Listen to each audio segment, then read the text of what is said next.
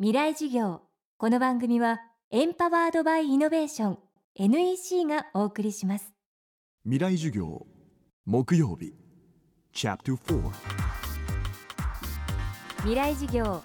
今週の講師はフリーライター武田砂鉄さんです。出版社で時事問題やノンフィクション本の編集に携わった後フリーに雑誌やウェブに記事を寄せる一方インタビューや書籍の編集にも携わる32歳です。そんな武田さんの注目の著書が紋切り型社会言葉で固まる現代を解きほぐす。現代社会に蔓延する紋切り型のフレーズから時代の空気を読み解く一冊です。アベノミクス国益を損なうテロに屈しないなど政治の世界にも紋切り型フレーズが蔓延していると武田さんは言います。未来事業4時間目。テーマは戦後70年と言葉。まあ、今この時代を言葉で読み解こうとするとやっぱりその政治の世界の言葉っていうのが気になってきてあのやっぱり今ワンフレーズで分かりやすい言葉を使うっていうことがまあ政治の中で流行ってます。それはやはり小泉純一郎政権の時にまあ自民党ぶっ壊すであるとか、まあ、改革断行であるとかあるいは小泉さんがまあ相撲の土俵に上がって痛みに耐えてよく頑張った感動したっていうふうに言った時に、まあ、本当にこう喝采を浴びたわけですよね。でそこにある政治家が使う言葉がこう明晰であれば明晰であるほどそれに対して賛同が増えていくと。でそれは多少その中身があやふやであってもやっぱりその一気にこう大衆を納得させる言葉っていうのはすごく目立つわけですよね。で今の、えーまあ、現在安倍首相はよくあの、まあ、ポスターなんかで繰り返すのは、まあ、日本を取り戻すっていう言葉を使っていますけれど、ま、本来政治家っていうのは僕ら有権者のいやあれをこうあの問題をこういうふうにしてくれよなんとかなりませんかっていうような要望を、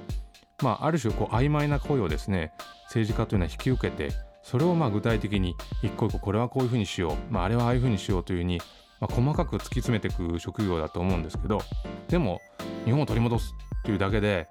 こう何をどのように取り戻すのかとか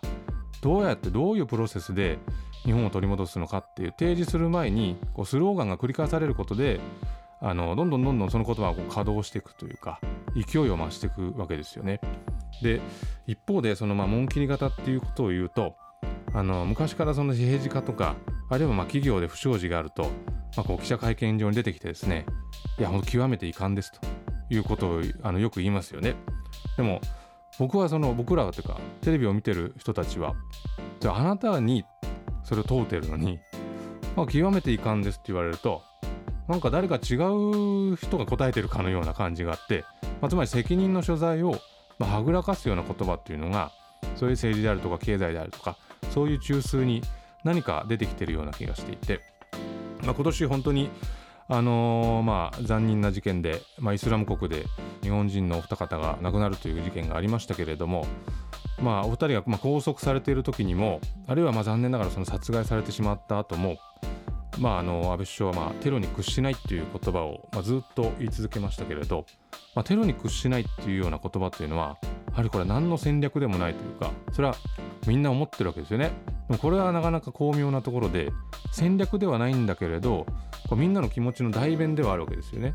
で今世の中の人たちが政治に求めているのはもしかしたらその気持ちの代弁なのかもしれないっていうふうに考えると、まあ、先日行われたあの大阪都構想の、えー、賛否を問う選挙もですね、まあ、橋本さんは、まあ、T シャツに「チェンジ大阪」というふうに書いて選挙戦を進めていましたけれど何かその具体例というよりもあのこうフィーリングであの言葉をこちら側に投じてくるというような感じを受けます。でまあ、先日アメリカ議会でですねあの安倍さんが演説をされた時に、まあ、そのアメリカの議会に対してこう私たちの同盟をこう希望の同盟と呼びましょうと。希望の同盟で一緒ならきっとできますというような言葉を言いました、まあ、これも非常に気持ちを代弁している、まあ、あちらの、まあ、心地よい言葉を投げている言葉だと思いますし、まあ、今いろいろ安全保障の法制が変わっていて、えー、この間の閣議決定の時には、私たちは自信を持つべきですと。立ち止まるのはやめましょうというですねちょっとこうなんか流行りの J−POP みたいな割と分かりやすいあの言葉を、えー、投げましたでこれは果たして本当にあのそれでいいのだろうかっていうのをもっと慎重に問われなければいけなくてあのその前に、まあ、この法制について議論をしている時に、まあ、ある議員が、まあ、これは本当戦争法案であるというような発言をした時にそれはもうちょっと議事録から消してくださいというふうに、まあ、政権側が働きかけたということがあります。これはまさにこの都合の悪い言葉はですねもうなかったことにしようというような意識だと思うんですよね。